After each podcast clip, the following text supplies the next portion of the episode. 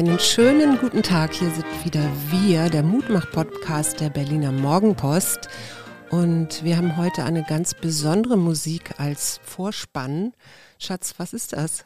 Ja, das ist Swing und zwar ganz frischer Swing und der stammt aus der Feder, aus den Fingern, aus dem Kopf, aus dem Herzen von André Hermlin. Ganz herzlichen Dank, dass du dich hierher bequemt hast. Endlich mal Stil in unserer Hütte.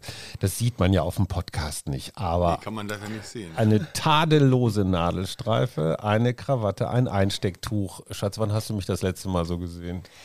Ähm, ich, Gefährliche Frage. ja, das ist vor Corona. Nee, Ja. im, zwischendurch immer mal wieder, wenn du hier ähm, Zoom-Moderationen und so machst, dann bist du ja obenrum auch meistens sehr schick. Ja, bei Zoom ist man obenrum auch schick. André Hermlin, bekannt als ja, Swing-Guru mit seinem Orchester. Und jetzt, wann habt ihr das letzte Mal gespielt? Gestern Abend? Hör auf, ja, natürlich. Im, im Hauskonzert. Naja, das ist äh, nicht ganz leicht zu beantworten, weil äh, wir haben ja einfach weitergespielt. Wir haben uns ja von der Pandemie nicht beeindrucken lassen. Äh, Wir hatten unser erst, letztes großes Konzert mit dem Swing Dance Orchestra am 10. März äh, 2020. Und dann hatte ich am 14. März einen kleinen Auftritt, nicht mit meiner eigenen Band, sondern mit anderen Musikern im Jörg-Schlösschen in Kreuzberg. Das war der Abend, wo in Berlin alles zuging. Und äh, die sind überall rumgefahren, die, mit ihren Mannschaftswagen, haben die ganzen Lokale zugemacht. Und das Jörg-Schlösschen haben sie vergessen. Keine Ahnung, wie das passieren konnte. Das Ding gibt es ja auch schon 50 oder 60 Jahre. Ne? Institution. Also sie sind nicht gekommen und wir haben dann gespielt und ich saß heulend am Klavier und habe überlegt, was mache ich denn jetzt? Ist es ja alles zu Ende und alles zu Ende. Und mitten so äh, im Stück sagte ich mir, Moment mal, wieso eigentlich? Wer sagt denn das? Ich spiele einfach weiter. Und nun hatte ich vorher schon mit meiner Frau Joyce diskutiert, wie es jetzt weitergeht, was wir machen. Und ich hatte so diese Idee, wir machen Konzerte bei Leuten und gehen da hin und so. Und äh, meine Frau sagte, das kannst du vergessen, du musst ins Internet. Und dann rief ich, also ich schrieb ihr, ich habe gar nicht angeguckt, ich habe ihr geschrieben, äh, tomorrow we are going to start a stream every night. Uh, swing won't die, not under my watch. Und äh, dann haben wir, meine Frau wollte noch sprechen, wir reden nicht mehr, wir haben genug geredet, jetzt wird nur noch agiert. Und dann haben wir am 15. März angefangen mit unserer Sendung The Music Goes Round and Around. Vor einem Jahr, ne? Muss man dazu sagen. Über einem Jahr, Über am einem 15. Jahr, März ja. 2020. Wir sind äh, heute äh, schon bei über 425 Sendungen. Boah, wir haben erst 265 seit Corona. Ja. Da habt ihr uns aber locker abgehängt. Obwohl wir einen Tag vorher angefangen haben. das macht die Sache noch äh, vorteilhafter für uns. Ja, wir haben damals versprochen, wir spielen ja so lange weiter äh, mit der Sendung, äh, bis äh, die äh, Krise zu Ende ist. Und nach Lage der Dinge wird das also noch sehr lange dauern. Und äh, ich habe damals bei unserer 100. Sendung gesagt, es wird noch eine 200. und eine 300. Sendung geben. Und alle haben gelacht, so wie du jetzt lachst. Ja, klar. Und dann Das äh, haben wir auch erzählt. haben die Leute, wurde das Lachen immer leiser und jetzt lacht keiner mehr und jetzt sage ich, es wird auch noch eine 500. Sendung geben und es wird auch noch eine 1000. Sendung geben. Wow. Und äh, wir haben das versprochen und das ziehen wir auch durch. Aber wir haben eben, weil du ja gefragt hast, äh, wann unser letzter Auftritt zurückliegt, wir haben immer trotzdem weitergespielt. Wir haben Straßenmusik gemacht. Also früher Philharmonie, Konzerthaus und Oper Tel Aviv und weiß ich was. Und dann haben wir uns mit dem Zylinder in der Hand auf die Straße gestellt und haben gespielt. Ich habe mich überhaupt nicht gedemütigt gefühlt. Das hat großen Spaß gemacht und wir haben den ganzen Sommer 2020 gespielt, haben auch Konzerte gegeben, äh, überall, wo man uns eingeladen hat. Wir hatten im August 2020 hatten wir über 50 Auftritte. Wow. Also so viel wie noch nie in meinem Leben. Und ihr habt euch immer an die Regeln gehalten. Wir haben uns äh, im Großen und Ganzen an die Regeln gehalten. Ich habe jetzt nicht jedes Mal nachgemessen, aber im Prinzip ja. Ähm, ich glaube einfach, dass Kultur und Kunst äh, von essentieller Bedeutung sind in so einer, einer Krise. Und das ist äh, von vielen Menschen, äh, vor allen Dingen von jenen, die in der Verantwortung sind, nicht verstanden worden. Äh, die haben gedacht, man äh, kann die Kunst jetzt erstmal anhalten, die brauchen wir jetzt nicht. Der Mensch besteht aus Essen, Trinken, Arbeiten und Schlafen. Ich glaube das nicht. Und deswegen haben wir ja diese Sendung gemacht. Die haben wir gemacht, um anderen Hoffnung zu geben und um uns Hoffnung zu geben. Und da gucken jeden Abend ein paar hundert, manchmal sogar ein paar tausend Leute zu aus der ganzen Welt. Jetzt Also- muss, muss man mal ganz kurz sagen, wo kann man euch denn sehen, wenn man jetzt das also wir machen diese Sendung auf drei Kanälen. Wir machen sie auf Facebook unter meinem Namen André Hermlin. Wir machen sie auf Instagram für die ganz junge Generation. Ja, also die jungen Leute sind ja nicht mehr auf Facebook. Deine Kinder sind ja, machen da ja auch mit, ne? Also ja, insofern. Ja, klar. Also Instagram unter The Swingin' Hermlins. Mhm. Und wir sind jetzt auch auf unserem YouTube-Kanal, da sind wir auch, auch unter The Swingin' Hermlins. Und das kann man also sich aussuchen, je nachdem, auf welchem Netzwerk man lieber ist. Ich meine, YouTube ist für all jene, die jetzt keine sozialen Netzwerke äh, nutzen, die einfach gucken wollen. Mhm. Und dann machen wir aber immer wieder auch äh, Veranstaltungen. Auch jetzt, selbst in der Zeit, äh, äh in den letzten Monaten gab es immer mal wieder kleine Möglichkeiten hier und dort, vor einem Altersheim zu spielen, zum Beispiel. Mhm. Seniorenheim, ja, haben wir gemacht.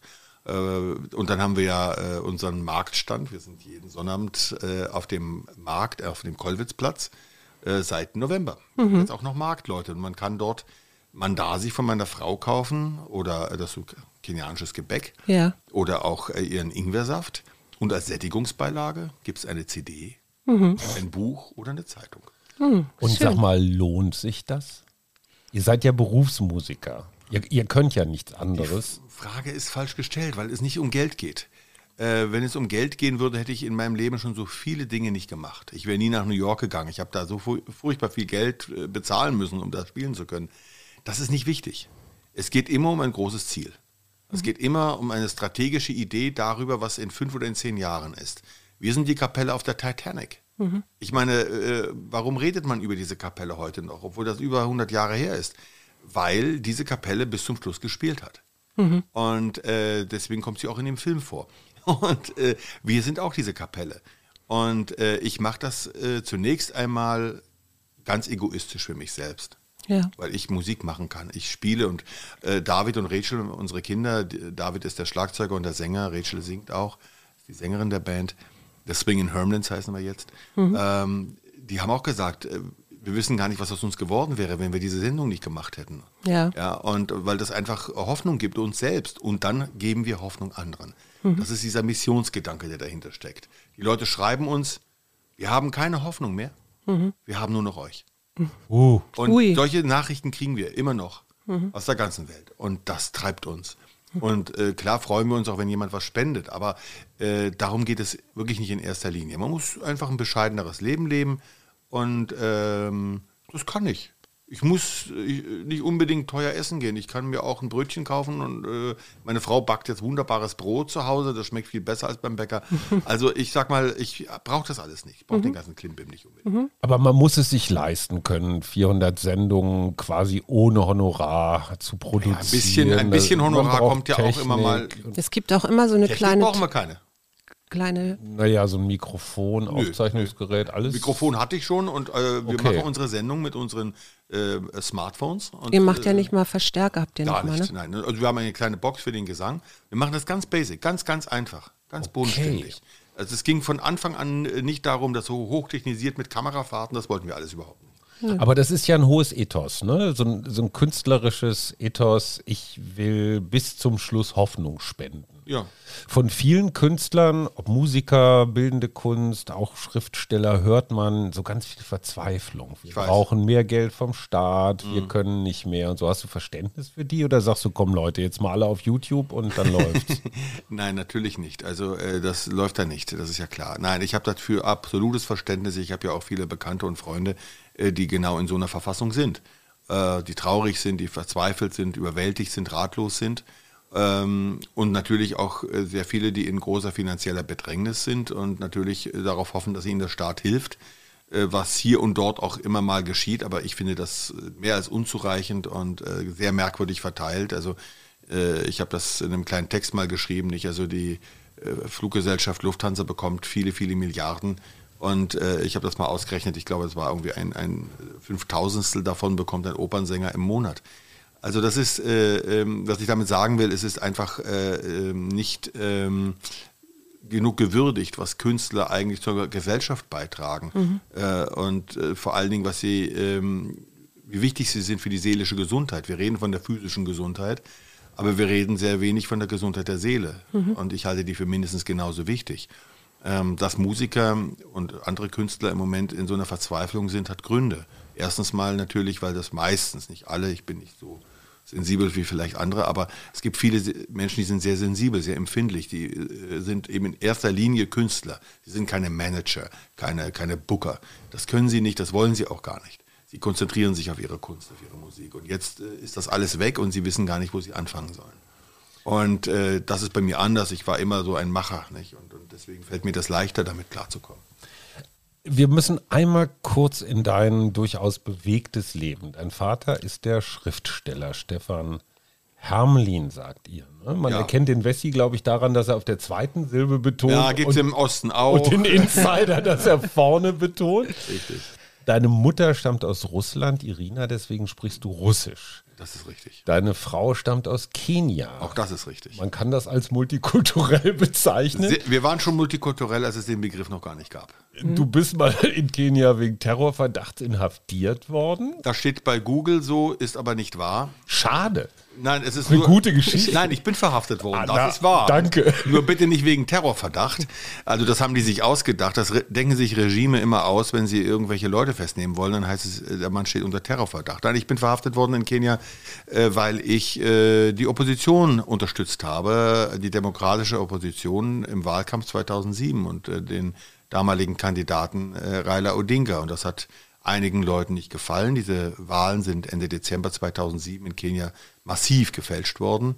Ähm, äh, durchaus mit Unterstützung der Vereinigten Staaten.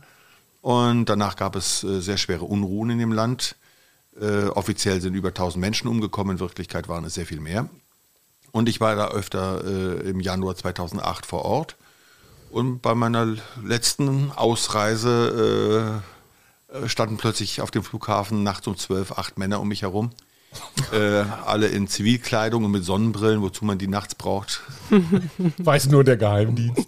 Ja, es war, es war auch nicht die Polizei, die mich verhaftet hat. Das war ein ziemlich, äh, also wir, äh, jetzt ist das so ein bisschen lustig, das war da nicht lustig, weil ich zumindest für die erste Stunde äh, annahm, dass man uns jetzt erschießen wird. Also ich war mit einem Freund dort, äh, Fotograf Uwe Haut, der ein enger Freund von mir ist und mit dem ich auch jetzt sehr viele Sachen gerade zusammen mache. Wir geben eine Zeitung zusammen heraus und so.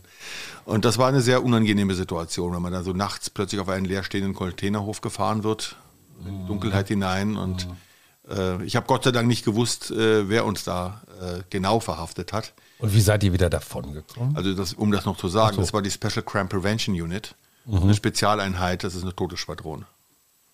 Also das wusste ich Gott sei Dank nicht, sonst wäre es mir noch schlechter gegangen. Und, und wie, seid, wie habt ihr euch dann da raus? Naja, das ist eine längere Geschichte, das würde jetzt zu Aber weit es hat führen. geklappt. Äh, Kurz äh, gefasst haben sie ein paar äh, schwerwiegende Fehler gemacht. Sie haben mich unter anderem mit meiner Frau telefonieren lassen, was ein sehr großer Fehler war. Und äh, äh, da habe ich mich dann ganz gut durchgesetzt. Und ich konnte meiner Frau äh, über das Telefonat bestimmte Informationen zukommen lassen, ohne dass sie das mitbekommen haben.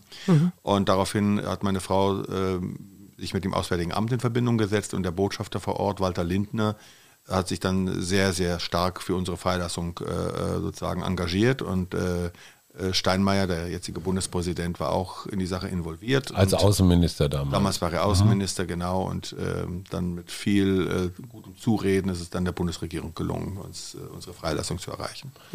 Dazu muss man sagen, ist das die Heimatgemeinde deiner Frau Tumaita? Tumaita. Tumaita, das Dorf. Ja, das ist ein Dorf. Also Das sie ist, nicht, sie ist dort nicht geboren, aber sie, ihre Familie lebt dort, ja.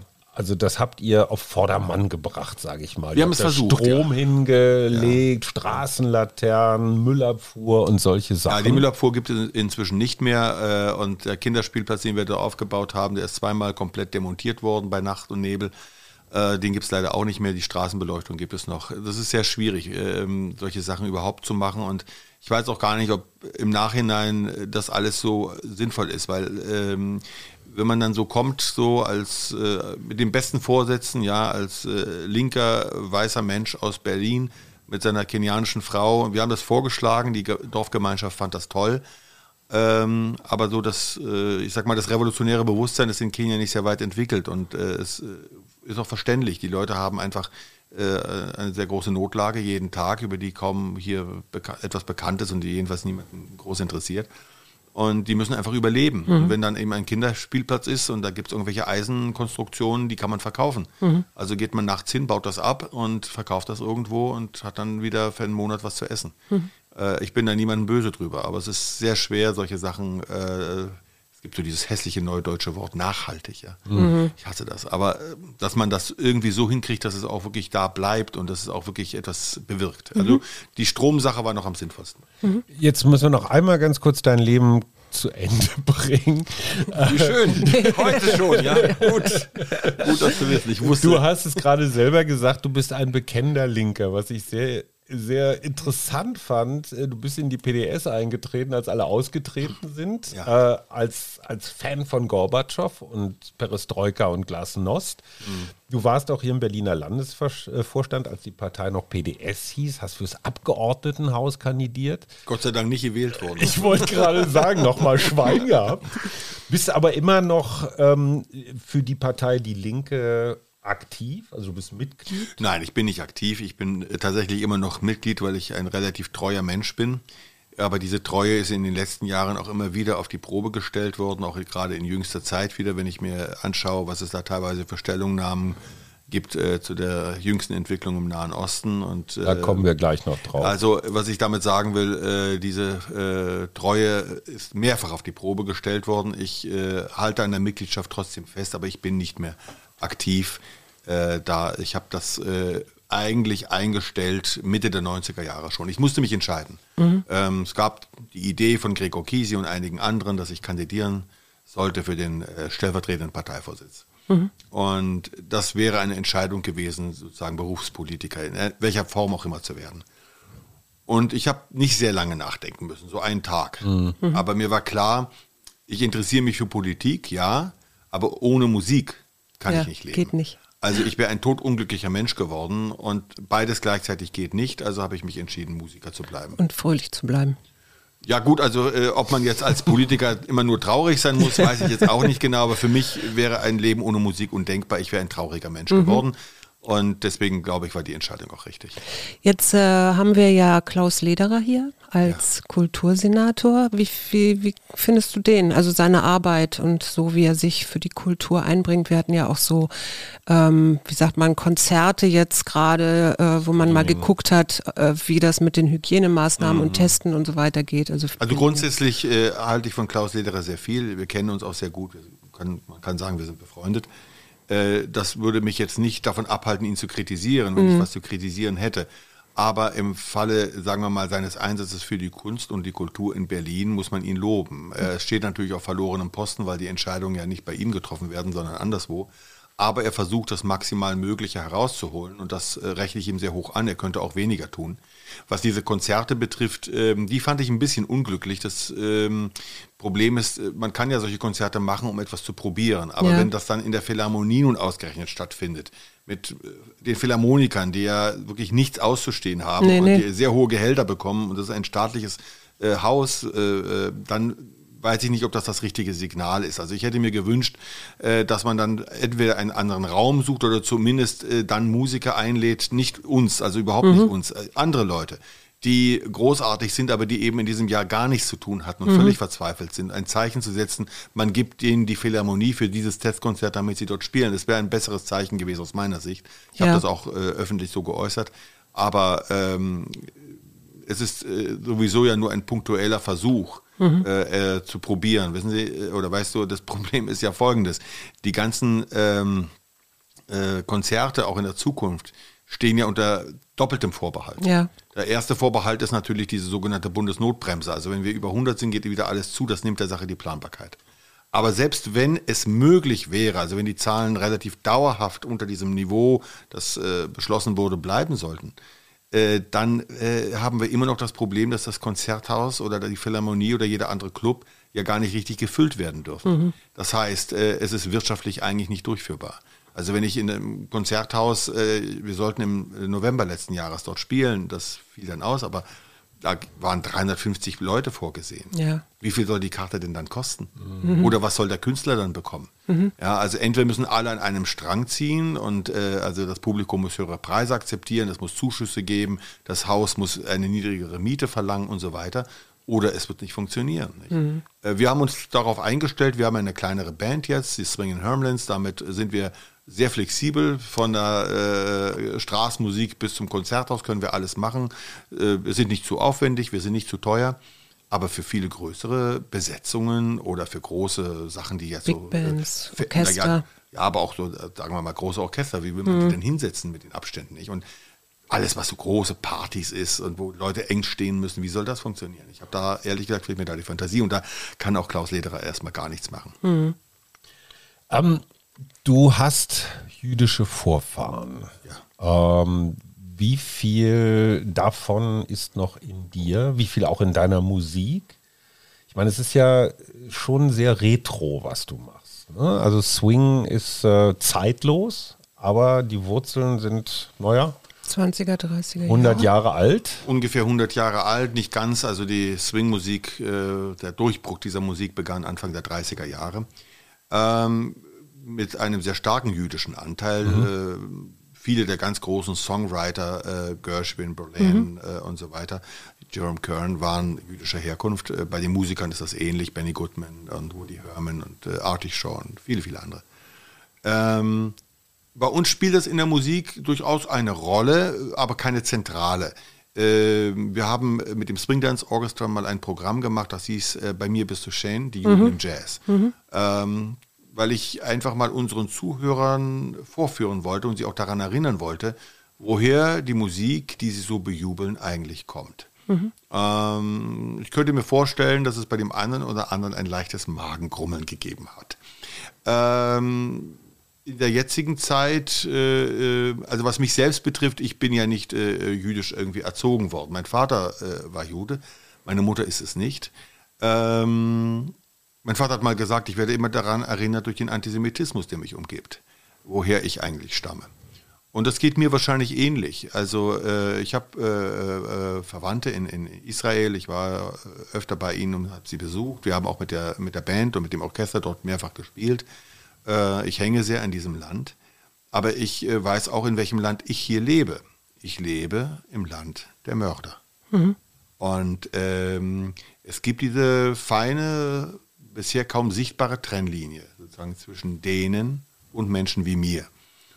Und wenn ich mir anschaue, wie sich die Atmosphäre in diesem Land in den letzten Jahren äh, verändert hat, das war immer da, das ist ja nicht weg gewesen, ähm, dann kommt man schon ins Grübeln. Und wir haben ja ganz äh, aktuell äh, die Auseinandersetzungen, äh, die im Nahen Osten äh, stattfinden, und ich finde es beachtlich, wie darüber gesprochen wird. Mhm. Ja, also das ist eine Art der Manipulation, die symptomatisch ist für äh, das, was in Deutschland da passiert, wenn es um Israel geht. Also es fängt damit an, äh, dass, äh, weiß ich nicht, in Ruanda wird eine Million Menschen ausgerottet, äh, das deutsche Herz schlägt nicht schneller.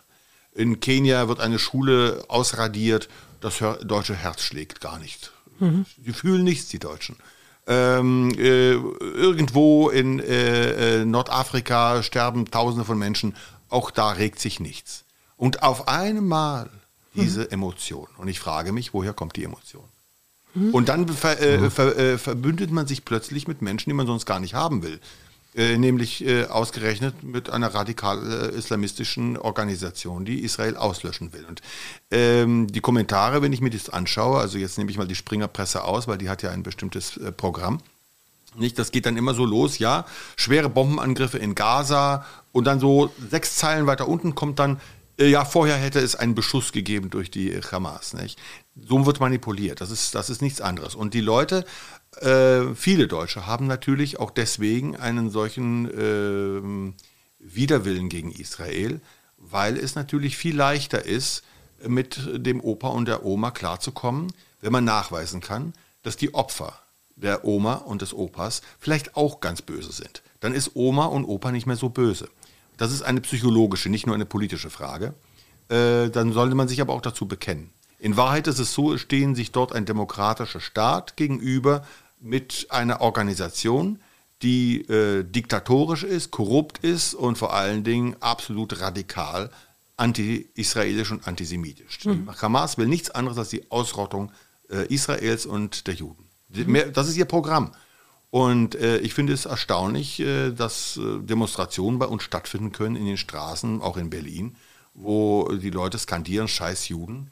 Ähm, das ist das Jahr 2021. Also äh, manchmal sage ich mir fast, obwohl ich ihn sehr vermisse, äh, es ist gut, dass mein Vater das nicht mehr erleben muss. Mhm. Ich muss da aus eigener Betroffenheit einmal kurz rein, weil das mit die Deutschen ist mir ein bisschen zu verallgemeinert. Mein Vater, nicht mein Opa, mein Vater war bei der Wehrmacht, meine Mutter war Jahrgangsbeste in Hauswirtschaft beim BDM äh, in irgend, irgendeiner äh, Sektion. Ich weiß nicht mehr genau, wie weit ihre Ruhm und Ehre reichten.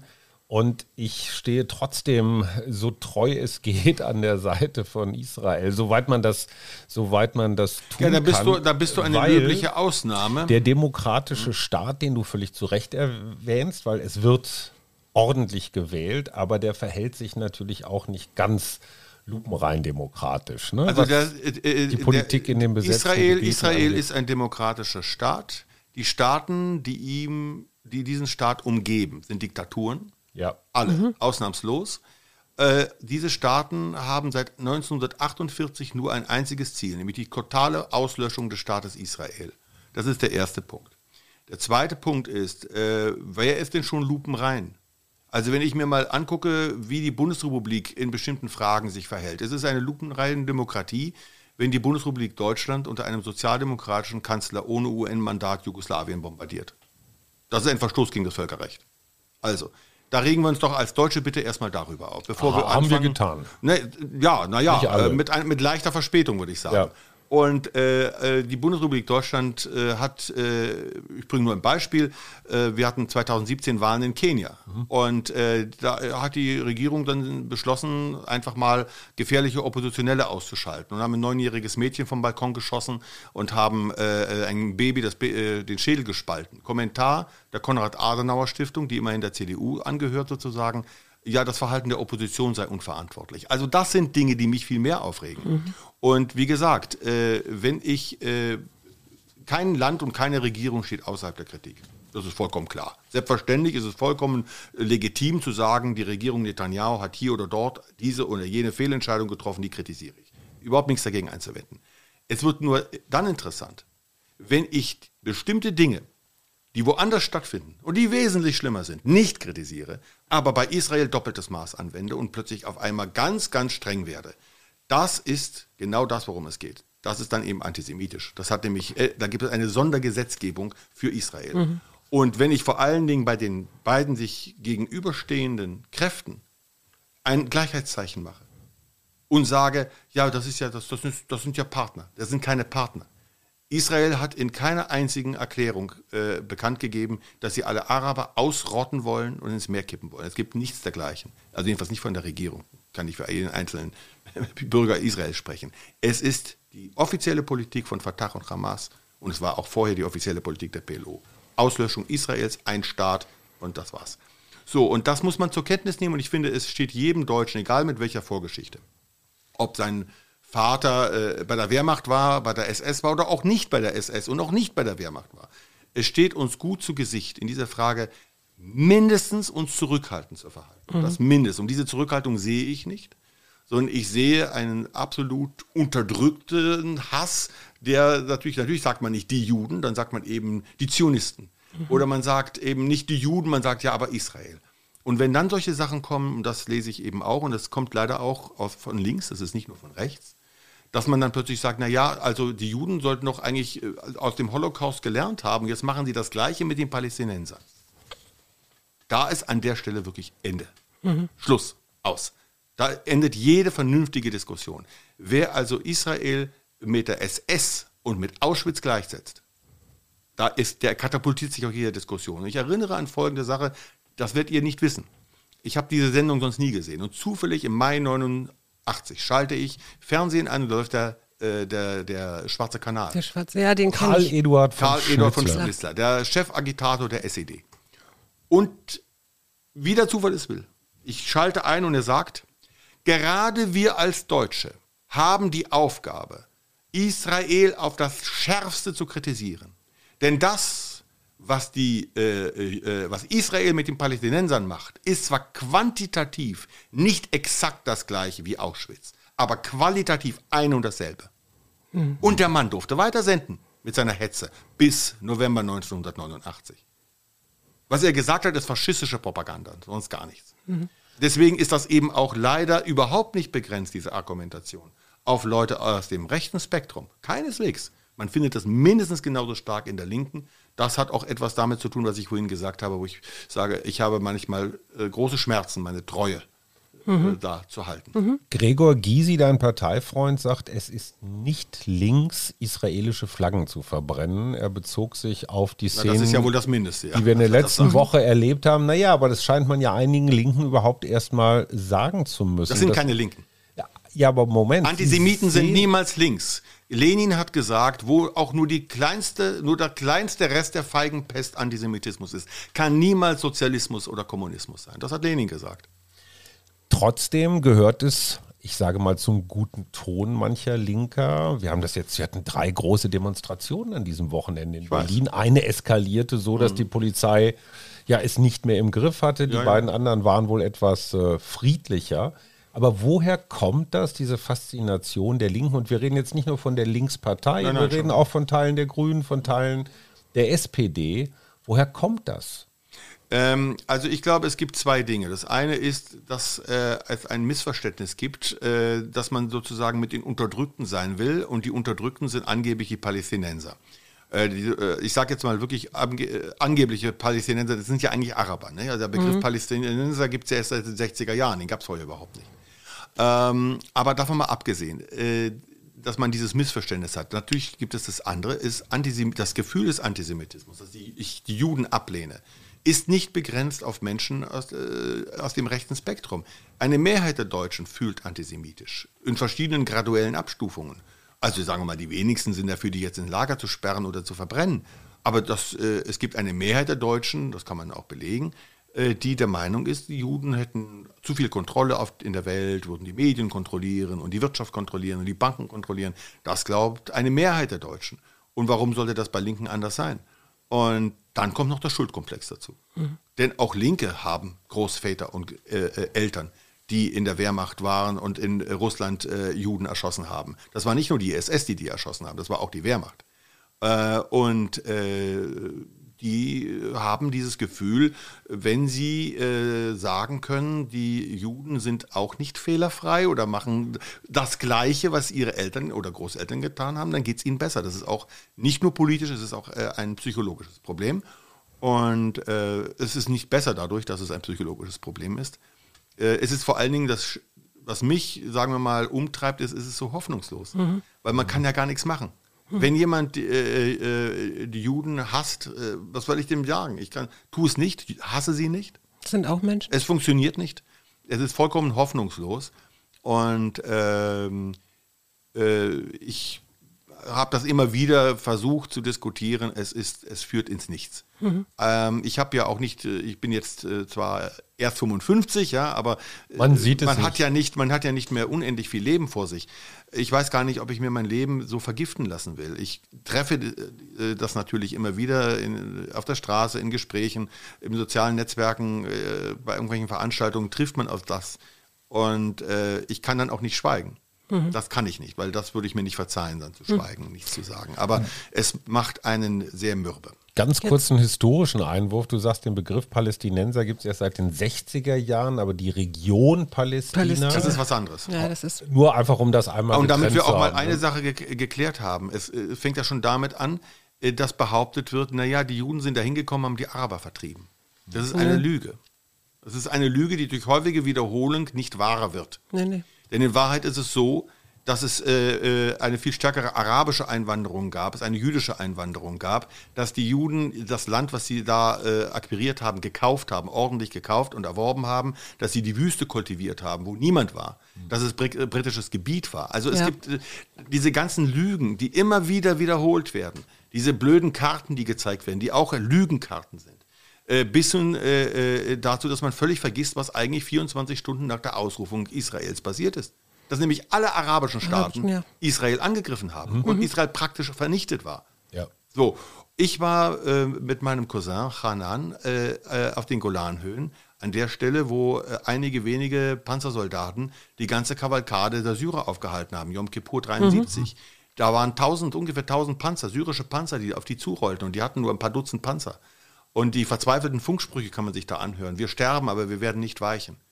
Die wären zwei Stunden später in Tel Aviv gewesen. Was wäre denn dann passiert? Was wäre dann passiert? Naja. Es hätte die Juden nicht mehr gegeben, den Staat nicht mehr gegeben. Und äh, bei aller Kritik, die man hier und dort äußern kann an bestimmten Entscheidungen äh, äh, israelischer Regierungen, wenn es um den Staat Israel geht und seine Existenz, gibt es keine Kompromisse. Gar keine Kompromisse. Aber es waren ja eigentlich war ja eine Zwei-Staaten-Lösung geplant, ne? Ja, also die, aber die du Araber, weißt auch, warum die nicht zustande kam, Ja, oder? ja. Du weißt auch, warum die nicht zustande kam. Das liegt nicht an das Israel. lag an den Arabern, ja. So ist es. Also, dann soll man sich an die eigene Nase fassen. Und wenn man von Ostjerusalem sp äh, spricht, was ist denn da eigentlich passiert? Wer war denn in Ostjerusalem? War das nicht ein besetztes Territorium der Jordanier? Ja. Aha, so. Und wenn wir jetzt von den Häusern sprechen, um die es ja jetzt ging, auch sehr interessant. Diese Gehäuser gehörten Juden, die waren rechtmäßig erworben. Nach 48 wurden sie vertrieben unter Androhung der Ausrottung und der Ermordung. Sie sind also gegangen. Dann haben die Araber dort gewohnt. Als sie zurückgekommen sind, 1967, haben sie diese Häuser nicht etwa entmietet, sie haben den Leuten Mietverträge gegeben und die Leute haben Miete gezahlt. Über viele Jahrzehnte haben diese Familien Miete bezahlt. Und dann, wie auf Kommando, haben sie plötzlich aufgehört, Miete zu zahlen. Von einem Tag auf den anderen, wahrscheinlich auf Anweisung. So, und dann hat man natürlich, das würde euch genauso passieren, wenn ihr eure Wohnung hier nicht mehr bezahlt, dann sagt der Vermieter, Moment mal, wo ist denn die Mietzahlung? Dann geht er irgendwann zu Gericht. So, und dann gibt es hin und her, hin und her. Und irgendwann, wenn ihr immer noch nicht zahlt, Wird kommt ein geräumt. Räumungsbefehl. Ja. Würdet, würdet ihr dann daraufhin das Rote Rathaus, Marzahn und Prenzlauer Berg mit Raketen beschießen? Weil ihr aus der Wohnung raus müsst? Wahrscheinlich nicht. Und das ist das Problem. Die Darstellung von Dingen ist so in einer Schieflage inzwischen, gerade auch bei uns. Äh, das fördert bei mir natürlich dann auch, dann sage ich so, also dann rede ich über die andere Seite auch nicht mehr. Wenn ihr so einseitig seid. Aber jetzt lass uns mal nach vorne blicken. Du hast gerade, wie ich fand, in einer bedrückenden Realitätsbeschreibung gesagt, verdammt nochmal, wie kommt man da wieder raus? Die Sache ist wirklich vertrackt. Ich glaube, die Zwei-Staaten-Lösung ist jetzt erstmal auf absehbare Zeit vom Tisch. Man weiß es nicht. Schwer zu sagen. Guck gab mal, Kooperationsversuche mit den Jordaniern, irgendwelche Umsiedlungsgeschichten, weil Jordanien überwiegend Guck mal, wenn wir beide verhandeln, Staat wenn du und ich verhandeln, Ja. wir setzen uns beide hin und wir verhandeln jetzt über irgendwas, ja? Ja. Und ich sage dir, pass mal auf, wir können über alles reden. Nur leider muss ich dich am Ende trotzdem erschießen. Würdest du mit mir verhandeln? Ich glaube nicht. Siehst du. Klingt ein bisschen wie so ein Kartell. Ja, und das ist genau Ja. das Problem. Ja. Wenn du mit der Hamas verhandelst, äh, äh, du brauchst einen Partner. Man braucht auf der Seite der Palästinenser einen Partner, mit dem man verhandeln kann. Und wenn der Partner aber sagt, und das ist in dem Fall nun mal die Hamas und die Fatah, sagt, ja, wir können über alles reden, aber ihr müsst verschwinden. Und wenn ihr nicht geht, bringen wir euch um. Das steht da drin, das ist ihre Position. Das heißt, in dem Moment ist es sehr schwer, eine Verhandlung zu führen. Verhandlungen müssen voraussetzen, dass beide Seiten sich vielleicht meinetwegen feindlich gegenüberstehen, aber zumindest bereit sind, dass die Existenz des jeweils anderen gelten zu lassen. Also wenn die Hamas sagen würde, okay, wir mögen euch nicht und wir mögen Israel nicht, aber wir müssen einen Kompromiss finden und wir werden euch nicht ermorden und werden euch nicht verbrennen, dann kann man auch ein Gespräch führen. Das ist doch Rabin klar. und, Ara Rabin und Arafat. Naja, das war ja, äh, da waren wir so nah wie nie. Genau. Nicht? Und dann ist diese Tragödie passiert, die Ermordung von Rabin und natürlich viele andere Dinge, die dann schiefgegangen sind. Nicht? Also es ist, es ist eine tragische Situation, die ist tragisch, sehr viele Menschen leiden darunter, selbstverständlich nicht nur Juden, sondern natürlich auch sehr viele Araber leiden darunter, Zivilisten, das ist ja gar keine Frage. Und ich weiß auch, also wenn ich den Ausweg wüsste, dann würde ich äh, äh, Kandidat für den Friedensnobelpreis sein. Denn es haben ja viele versucht. Ja, ja. Immer wieder ist versucht worden, eine, eine Lösung zu finden. Und im Moment äh, sehe ich überhaupt keine äh, Perspektive. Ja. Gar keine Perspektive. es ist eine, Tragi äh, eine Tragik ohne Ende. Und äh, Menschen leiden in Israel, weil sie ständig unter diesem Albdruck der Raketenangriffe leben. Andere leiden in, in, in Gaza, haben natürlich auch in dort eine Regierung, die ja das Geld, was sie von Europa bekommt, nur missbraucht für Waffenkäufe, für Tunnelgraben und für ihre eigenen tollen Villen, die sie sich bauen. Ja, also die tun ja auch nicht für ihre eigenen Leute da. Gar nichts. Ich würde jetzt trotzdem gerne wieder den, den Dreh zum Ja. Swing kriegen. Einfach auch. die ganze Zeit über Nahost und Weil wir, ja, ja, weil wir auch ein Mutmach-Podcast sind, ja. Und du bist Das ja, Ziel haben wir jetzt erstmal verfehlt. Jetzt. du, du bist ja ähm, sehr früh zum Swing gekommen. Und das, was ich dich gerne mal fragen wollte, ist, wie fühlt sich Swing an, wenn du das beschreiben solltest für dich? Eine interessante Frage, die mir komischerweise noch nie gestellt wurde. Meine Frau. Ja, ja ist jemand ganz stolz. Also äh, ich habe ja äh, ein paar Mal versucht zu beschreiben, dass Swing ein Körperteil von mir ist. Äh, das Merkwürdige ist, dass ich ja sehr verschiedene äh, Musik höre. Äh, ich bin mit klassischer Musik groß geworden, aber die höre ich von außen. Swing ist irgendwie drin. Also selbst wenn ich jetzt mit dir rede, habe ich irgendwie immer so eine Art von Rhythmus und Musik, irgendwas ist da immer innen drin. Das, das ist die ganze Zeit. Ähm, es ist äh, für mich das vollendete Glück. Mhm. Ähm, für mich ist es die schönste Musik, die es überhaupt gibt. Äh, das werden natürlich viele andere anders sehen, aber ich Hast empfinde du dir so. nie übergehört? Nein. Hattest du nie den Moment, boah, jetzt kann ich die olle Klarinette aber nicht mehr? Nein. Nie? Nein, also es gibt sicherlich, äh, manchmal höre ich dann, weiß ich nicht, äh, sehr viel Benny Goodman und dann sage ich mir, jetzt möchte ich aber auch mal wieder Tommy Dorsey oder Count Okay, Basie hören. ja. Aber, aber äh, äh, nein, nein, überhaupt nicht. Aber es, das hatte ja auch immer, oder es hat ja auch sowas, auch gern hier in Deutschland, sowas von Befreiung und auch von Lebensgefühl. Ich finde, das wird auch so deutlich, wenn man sich diese kleinen ähm, Filme bei YouTube anguckt, also eure Wohnzimmerkonzerte oder The Swing, Swinging Harm, Ja, Swinging genau. Swinging Äh, dann wird das auch, dann wird es auch wieder so klar. Und äh, ist das für dich dieses Lebensgefühl? Könnte man das damit beschreiben? Ja, natürlich. Übrigens muss ich eine kleine Sache korrigieren, die Ja. sozusagen, weil du sagtest, 50er Jahre und Befreiung.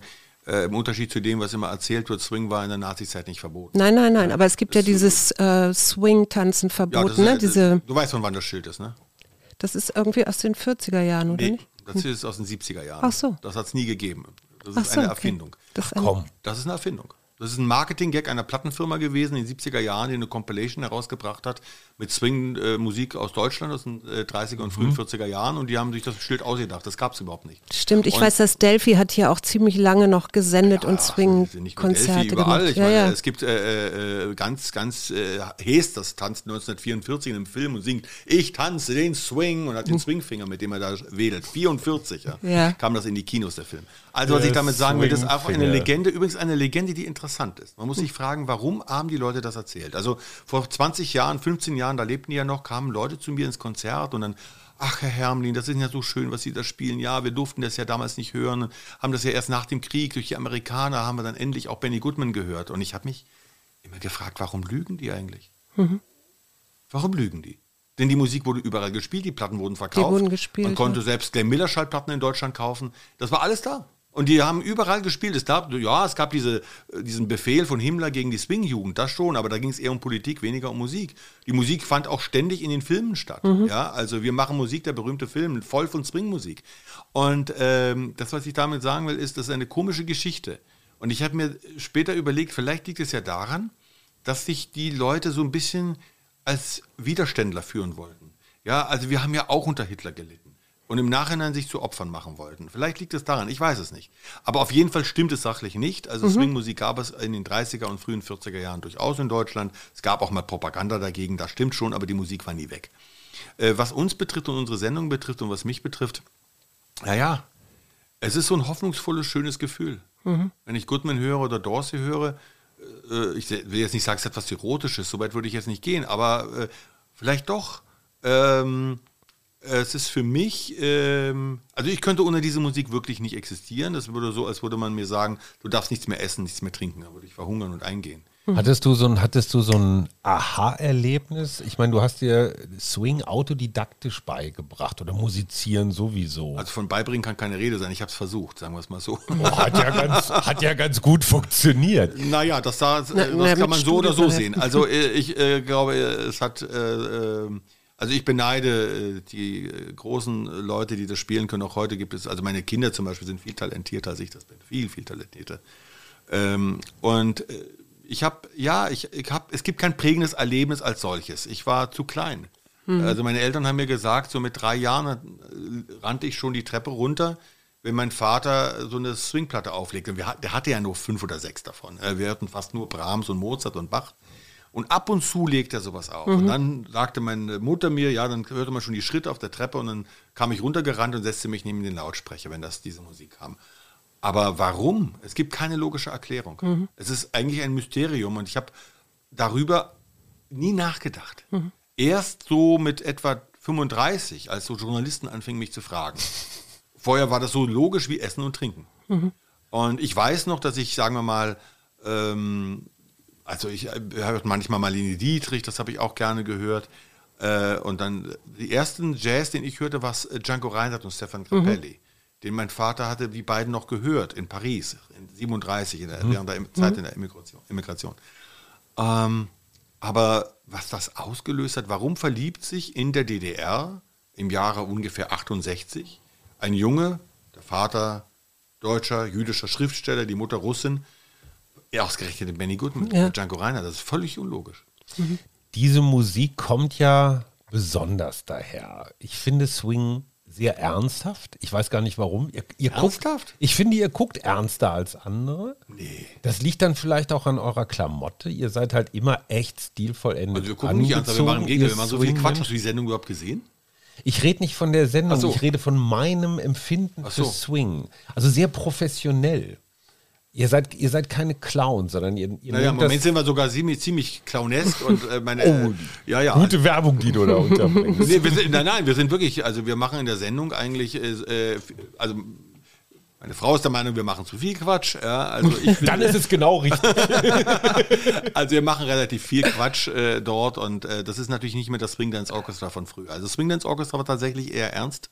Ja. Da äh, kam erst so mit David und Rachel so ein bisschen äh, Verrücktheit und Fröhlichkeit. Deine beiden Band. Kinder, ne? Nur genau, mal um die, zu die, Kinder. Also Rachel kam ja mit 15 in die Band und David hat ja schon eigentlich so mit 10 angefangen, so Gastrollen immer zu machen und dann so mit, ich weiß gar nicht mehr, auch so mit Der 15. tanzt auch ganz toll, Der ne? tanzt, die tanzen beide, also äh, Stab und Swing-Tanz, ja, ja, die machen ja ganz viel. David spielt Schlagzeug, spielt aber auch Klavier, ein bisschen Trompete. Rachel spielt auch äh, Ukulele und Gitarre ein bisschen ab und zu. Also es ist völlig irre und schreibt auch ihre eigenen Songs und so. Aber äh, wir waren ein bisschen ernsthafter, das stimmt schon, aber eigentlich ist Swing überhaupt nicht ernst. Nein, Swing ist eigentlich optimistisch, fröhlich, manchmal sentimental, das ist klar, das gibt es auch, schöne traurige Balladen, aber im Wesentlichen ist es eine fröhliche, groovende, ausgelassene Musik. Seid ihr Nostalgiker? Ich meine, du hast ja auch mit Max Rabe zum Beispiel zusammengespielt. Ne? Der kommt ja auch in einem. Ich habe nicht mit ihm zusammengespielt. Nein, ich habe mit Max Rabe nie zusammengespielt. Wir hatten ein, Habt zwei ihr Mal. die Musik mit ihm zusammen? Nein. Oh, Entschuldigung. Gar nicht. Nein. Streichen Also- wir den Part? Nein, du brauchst du nicht streichen, wir sollen ja nicht streichen, das bleibt alles drin. Äh, Nein, Max Rabe, ich kenn, wir kennen uns persönlich. Ja. Äh, ich, ich halte sehr viel von ihm, was er macht. Äh, also vor allen Dingen, mir gefallen die alten Sachen, ehrlich gesagt, besser, die er Mhm. Ja. macht. Das ist so, da ist es, das ist grandios. Er hat seinen Erfolg äh, absolut verdient, aber das ist eine völlig andere Musik. Das Mhm. ist eben halt äh, deutsche äh, äh, Walzer, Tangos aus den 20er Jahren. Wir machen äh, amerikanischen Swing aus Swing, den ja. späten 30er Jahren. Das ist schon sehr anders.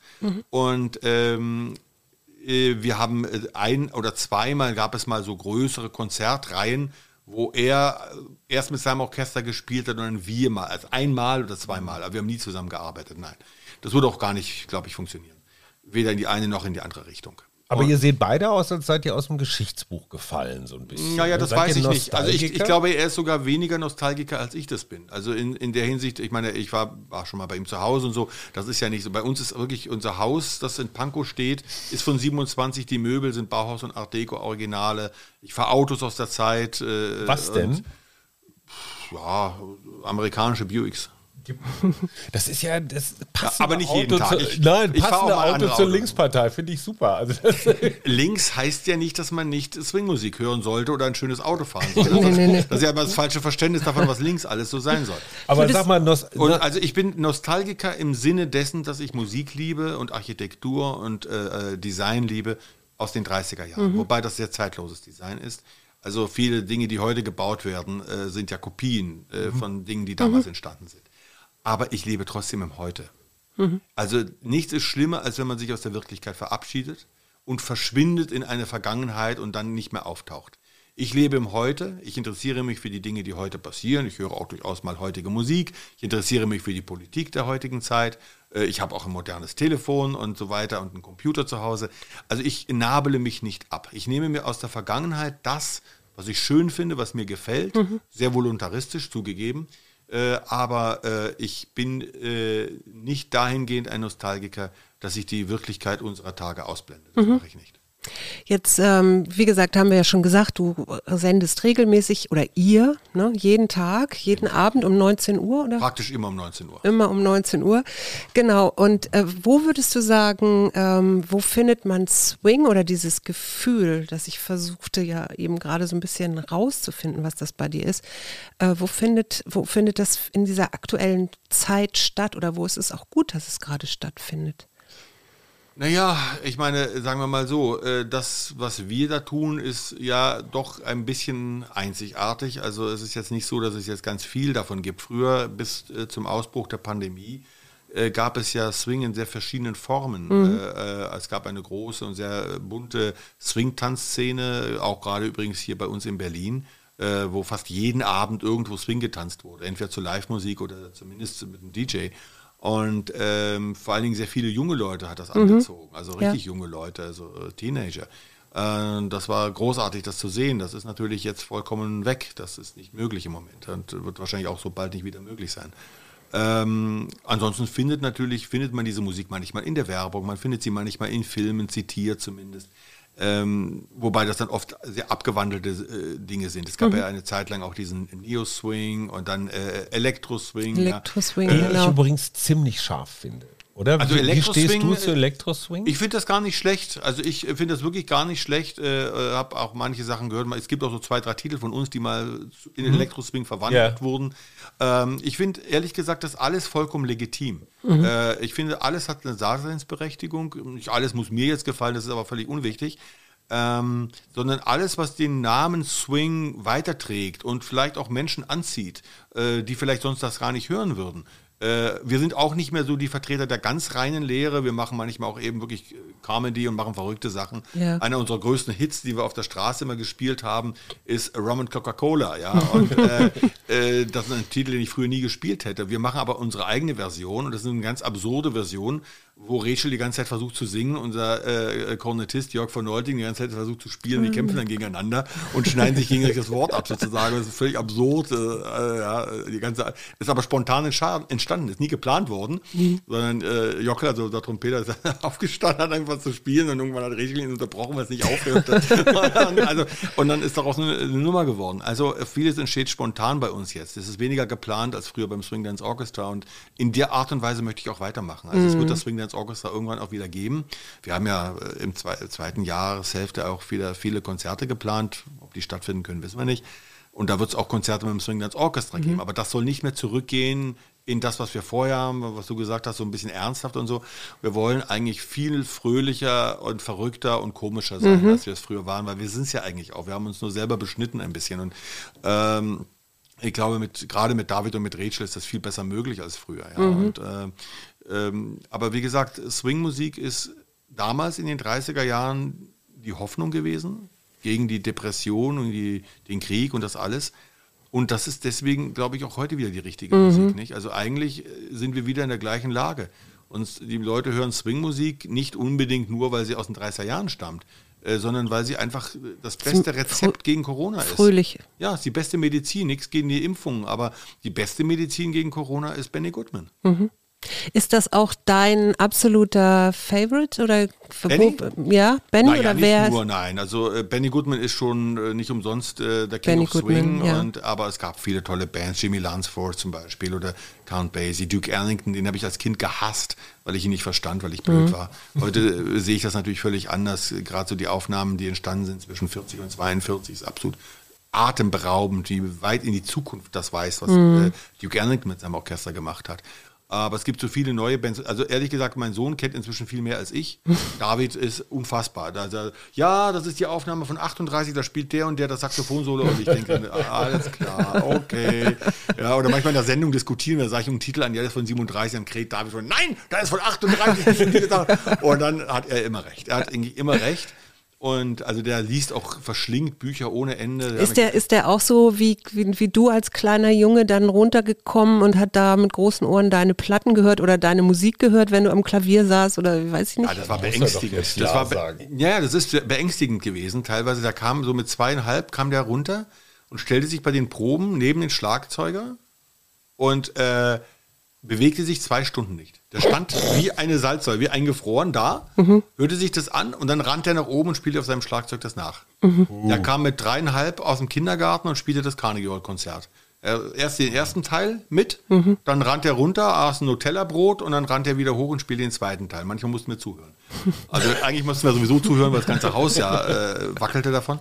Und ähm, der Unterschied zwischen David und mir ist, äh, dass ich ja Swing-Musik sozusagen, äh, das war ja eigentlich eher ein Fremdkörper bei uns, weil ja. eigentlich, das war, hatte ja mit meinem Vater ja nichts so weiter zu tun. Hm, bei uns hätte es ja auch anders laufen können. David hätte auch sagen können, ich kann diese Musik nicht ertragen, ich will mhm. was ganz anderes machen. Und er hat ja auch zwischendurch auch Popmusik geschrieben und sowas, sehr gute Sachen geschrieben. aber die Liebe für die Musik blieb und hat sich dann verstärkt und hat sich sogar, sage ich mal, äh, radikalisiert. Also ich hatte dann so, als ich dann sehr viel abgenommen habe, habe ich dann angefangen, moderne Anzüge zu tragen vor ein paar Jahren. Wie viel hast du abgenommen? Ich frage für einen Freund. Naja, also auf dem Höhepunkt waren es 30 Kilo, jetzt bin ich so bei Hallo. 25. Sauber. Und äh, dann habe ich, konnte ich endlich mal so Anzüge von der Stange kaufen und habe mir so moderne Anzüge gekauft. Und David fing sofort an zu meckern, du siehst so schlimm aus. Kannst du das bitte ausziehen? Nimmst du bitte wieder die alten Anzüge, die 30er Jahre Anzüge? Und die haben beide, Rachel auch, haben wirklich zwei Jahre gekämpft und so lange auf mich eingeredet, bis ich weich geworden bin und habe die Anzüge in den Schrank gehängt und jetzt trage ich wieder die 30er Jahre. Aber zu Recht, also sorry. ja, ja, ja, Ne? ja, ja, sie hatten recht, ja. Aber ja. sag mal, viele Kinder, du hast ungewöhnliche Die laufen auch Kinder. so rum. Ne? Die, Die laufen Rachel so rum, und ne? David sind so zur Schule gegangen und die werden ständig auf der Straße angesprochen. Vor zwei Tagen war auf Instagram, gab es eine Riesenwelle, weil irgend so ein Rapper hatte sich mit einem Fan fotografiert. Mhm. Und hatte nicht bemerkt, dass hinter ihm in Kreuzberg David gerade stand. in 30er Jahren. Und hat er, wer ist das? Das ist der Zeitreisende, das ist der Zeitreisende. Hey Community, ihr müsst ihn finden. Ja, und David hat das dann irgendwie gesehen. Also die fallen äh, auf ihn wie bunte Hunde. Ja. Aber die, kind, die Kinder, viele Kinder hören heute Deutschrap. Die hören Bushido und Haftbefehl und Capital Bra. Kannst du mit der Musik was anfangen? Wir haben sogar mal einen Auftritt mit Bushido gemacht. Mit dem haben wir einen Auftritt gemacht, mit Max Rabe nicht. Aber mit Bushido. Äh, Also, äh, Knapp daneben. Ja, also knapp daneben. Also, das, äh, also ich hatte mal einen Anruf, das ging um die JQ-Gala. Und ja, wir würden euch gerne einkaufen für einen Song. Sag ich, ja, kein Problem. Na, aber ihr müsst mit dem Gaststar auftreten. Sag ich, kein Problem. Ja, der Gaststar heißt Bushido. Sag ich, ah ja. Und dann habe ich mich mit Bushido getroffen. Und ich muss sagen, ich kann wirklich nur von meinem eigenen Erleben sagen, ein ganz kluger und wahnsinnig sympathischer Mensch. Der war so nett und freundlich, ganz bescheiden, überhaupt kein Angeber. Wir haben uns unterhalten, David war mit dabei, haben den Song geplant zusammen und dann haben wir den aufgeführt. Das war ein Titel von ihm, den wir dann so mit einem Big Band Arrangement untersetzt haben. Ist das ein guter Musiker? Also auf jeden Fall schon, ich denke. Ja, ich meine, ich kann ja das jetzt, also ich bin ja da kein, kein Fachmann, ja. Also, äh, was soll ich Nein. sagen? Also ich bin jetzt, ich kann jetzt nicht äh, beurteilen, ob jemand äh, ein guter Rapper ist. Aber ich denke, dass er ein guter Rapper ist, ja. Also. Aber es Capital ja- Bra ist ja ein riesen, Riesennummer geworden inzwischen. Ich glaube, der ist der erfolgreichste äh, äh, Musiker in Deutschland, glaube ich, wenn ich das richtig gelesen habe. Ich verstehe davon zu wenig. Aber interessanterweise gab es Rap schon in den 30er Jahren. Ach, Ja. Also es gibt zum Beispiel Titel von Glenn Miller, äh, äh, The Lady is in Love with You, könnt ihr euch mal anhören. The Lady is in Love with You 1938 besteht zur Hälfte aus Rap. guter, guter Tipp. Letzte Frage von meiner Seite. Hast du dir wegen wachsendem Antisemitismus jemals überlegt, du mit deiner Familie Deutschland zu verlassen? Naja, also ernsthaft drüber nachgedacht habe ich nicht. Äh, Wir haben ja eine zweite Heimat in Kenia. Wir haben ja da ein Haus am Mount Kenya gebaut vor vielen Jahren. Da könnten wir natürlich zur Not hin.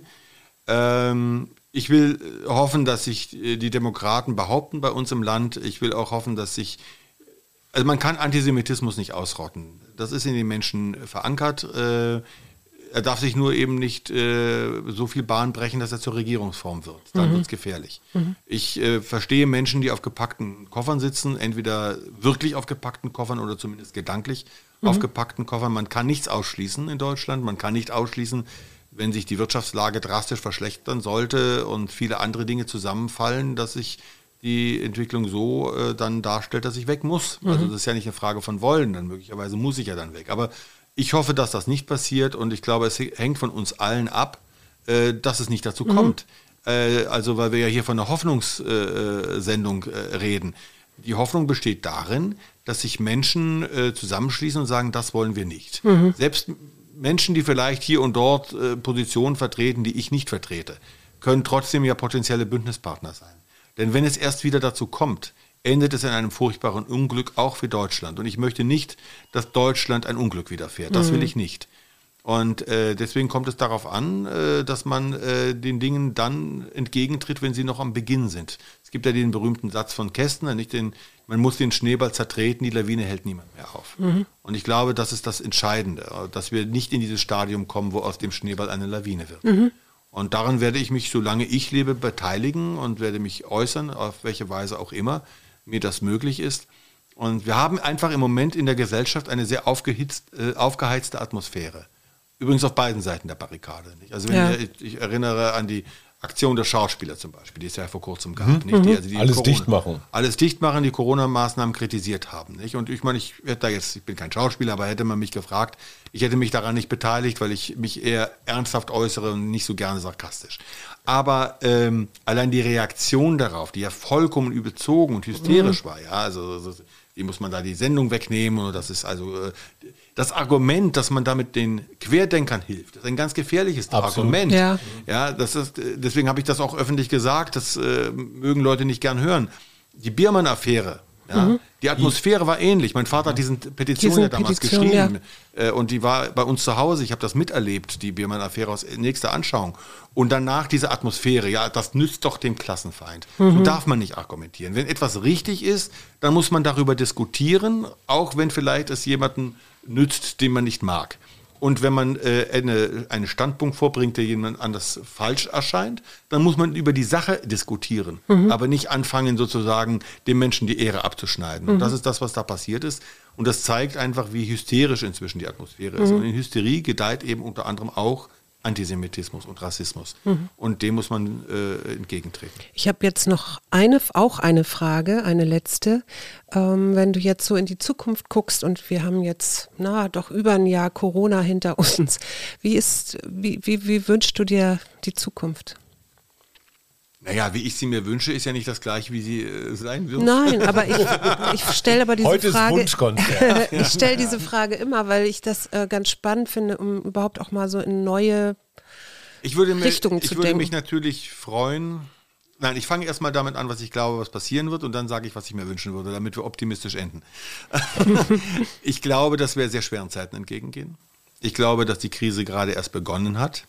Äh, Wir haben jetzt einen Sommer vor uns, der schafft natürlich erstmal dieses wohlige Gefühl, na, es scheint ja jetzt zu Ende zu gehen. Äh, ob es das so sein wird, ich weiß es nicht. Ähm, mein Gefühl sagt mir etwas anderes äh, und ich habe mich darauf eingerichtet. Ich habe mich darauf technisch eingerichtet, ich habe mich darauf emotional eingerichtet, dass wir fünf oder zehn schwere Jahre vor uns haben werden. Wie genau die aussehen werden, weiß ich nicht. Also äh, wie schlimm es wirklich wird, das kann man nicht voraussagen. Aber das hier, Meinst du wirtschaftlich? ich meine wirtschaftlich, ich meine natürlich auch sozial und damit letzten Ende auch staatlich. Auf die Krise der Wirtschaft folgt eine soziale Krise und auf soziale Krisen folgen oft Krisen des Staates. Ich habe äh, gesehen, wie ein Land untergeht, bewacht von MFS, äh, Armee, Polizei und Atomraketen und es war innerhalb von Wochen verschwunden. Ähm, das ist eine Erfahrung, die viele Menschen, die im Westen der Bundesrepublik gelebt haben, nicht gemacht haben. Das ist eine sehr wichtige Erfahrung, die man nur beurteilen kann, wenn man sie selbst ab- durchgemacht hat. Ein Mann wird nie verstehen, wie es ist, ein Kind zu bekommen. Das wird er nie verstehen, egal wie nah er bei der Geburt dabei ist. Das sind Erfahrungen, die äh, lehren mich jedenfalls, dass nichts sicher ist. Aber um jetzt eine, eine, einen, einen Bogen zu machen in Richtung etwas optimistisch, ich hoffe darauf, dass wir vielleicht doch etwas lernen aus all dem. Ähm, die Hoffnung ist nicht sehr groß, aber sie ist auch nicht, nicht äh, null. Ähm, wir könnten daraus lernen, dass ein anderes Leben auch denkbar ist. Ein Leben weniger auf der Überholspur. Ich habe das selbst gelernt. Ich habe festgestellt, ich muss nicht jeden Tag in Restaurants essen gehen und äh, Geld verschwenden. Ich muss nicht ständig auf der Hatz nach irgendetwas sein. Ich kann auch mal auf dem Balkon sitzen und Bienen beobachten und das ist auch ein schönes Gefühl. Also vielleicht muss man über die Werte, die uns in den letzten 10, 20, 30 Jahre beschäftigt haben, nochmal neu nachdenken. Ähm, ich könnte mir auch vorstellen, dass es mehr Menschen gibt, denen es so geht. Ich habe allerdings äh, die Vermutung, sobald mehr möglich ist, wird man sich sehr schnell wieder darauf An das besinnen, Alte, was an den ist, Konsum. Äh, ja, und äh, vor allen Dingen müssen wir natürlich uns verständigen darüber, was für eine Gesellschaft wollen wir eigentlich haben. Wenn wir sagen, wir wollen eine Gesellschaft haben, in der der Gesundheitsschutz über allem steht, dann bedeutet das den größten Einschnitt äh, in die Verfasstheit unserer Gesellschaft seit dem Zweiten Weltkrieg. Das würde bedeuten, dass sich sehr vieles verändert. Und wenn wir glauben, dass wir dann das nur auf unsere eigene Gesellschaft begrenzen können und dabei die Länder Afrikas, die Länder Asiens oder Lateinamerikas vergessen können, dann haben wir einen tragischen Irrtum begangen. Ja.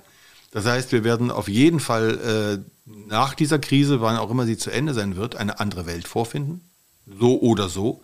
Äh, daran sollten wir uns schnellstmöglich gewöhnen, dass es eine andere Welt sein wird. Was für eine Welt äh, es sein wird, hängt von uns ab. So, und du hast die wunderbaren Worte gesagt, die beste Medizin gegen Corona und alles andere ist Swing. Und du hast uns netterweise die allerfrischeste Platte der Swinging Hermlins mitgebracht. Swing is in the Air. Das Cover sieht, ein Schwarz-Weiß-Cover sieht wirklich aus wie aus den 30er Jahren, aber dein. Das ist Absicht. Dein, ach nee, komm. Übrigens, das will ich vielleicht noch ganz schnell sagen. Neben den CDs, weil das ist ja etwas, was eine Band ja immer herausbringt. CDs. Aber wir haben so viel mehr getan in dieser Zeit. Wir haben nicht nur die Sendung gemacht, wir haben ein Buch äh, veröffentlicht und wir sind unter die Zeitungsherausgeber. Nein. gegangen. Wir bringen seit dem Januar eine Kulturzeitung heraus. Und zwar jeden Monat ein neu. Die wird gedruckt auf edelstem Papier. Wir haben tolle Autoren. Äh, unter anderem äh, äh, Knut Elstermann ist einer unserer Ah, Autoren. Radio 1. Richtig, äh, Erik Kirschbaum, Korrespondent der LA Times. Ja, netter Kerl. Und ein sehr netter Mensch, ein Freund der Hermlins und der Hermlinville, also unserer Gemeinschaft heißt ja Hermlinville. Und wir haben auch Volker Braun, Texte von Volker Braun bei uns in der Super. Zeitung. Also wir geben eine Zeitung heraus, man muss sich neu erfinden. Das ist das, was ich sage. Die Zei äh, Zeiten äh, fördern das auch. Fordern ist nicht gut, sondern fördern das auch. Neu zu denken, neue Dinge sich auszu, äh, auszuprobieren. Und dazu gehört unsere Hermlinville Times genauso wie die CDs. So, und live aus Schumacherville verlosen wir natürlich diese von André Hamlin persönlich signierte Platte Swing is in the Air mit diesem Wunder. Bist du das da hinten links? Das da hinten äh, rechts, also Äh, Entschuldigung, drauf guckt, mein- mein- mein links. Das bin ich, ich verstecke mich in der Ecke, ja. Ah, du siehst aus wie Mitte 20. Das ist sagenhaft. Also Musik hält echt jung. You made my day. Ich sollte, ich, ich sollte auch langsam mal von Reggae auf Swing umstellen. Ja. Das war André Hamelin mit deutlichen Worten und äh, viel Einblick in eine Kulturszene, die durchaus Mut macht. Ganz herzlichen, Herzlichen Dank. Ja, ja. ich äh, danke euch, dass ich euer Gast sein durfte. Keep swinging.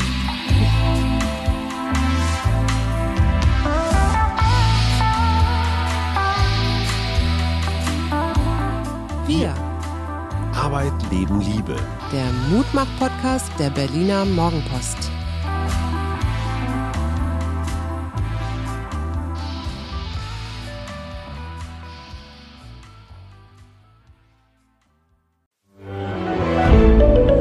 Ein Podcast von Funke.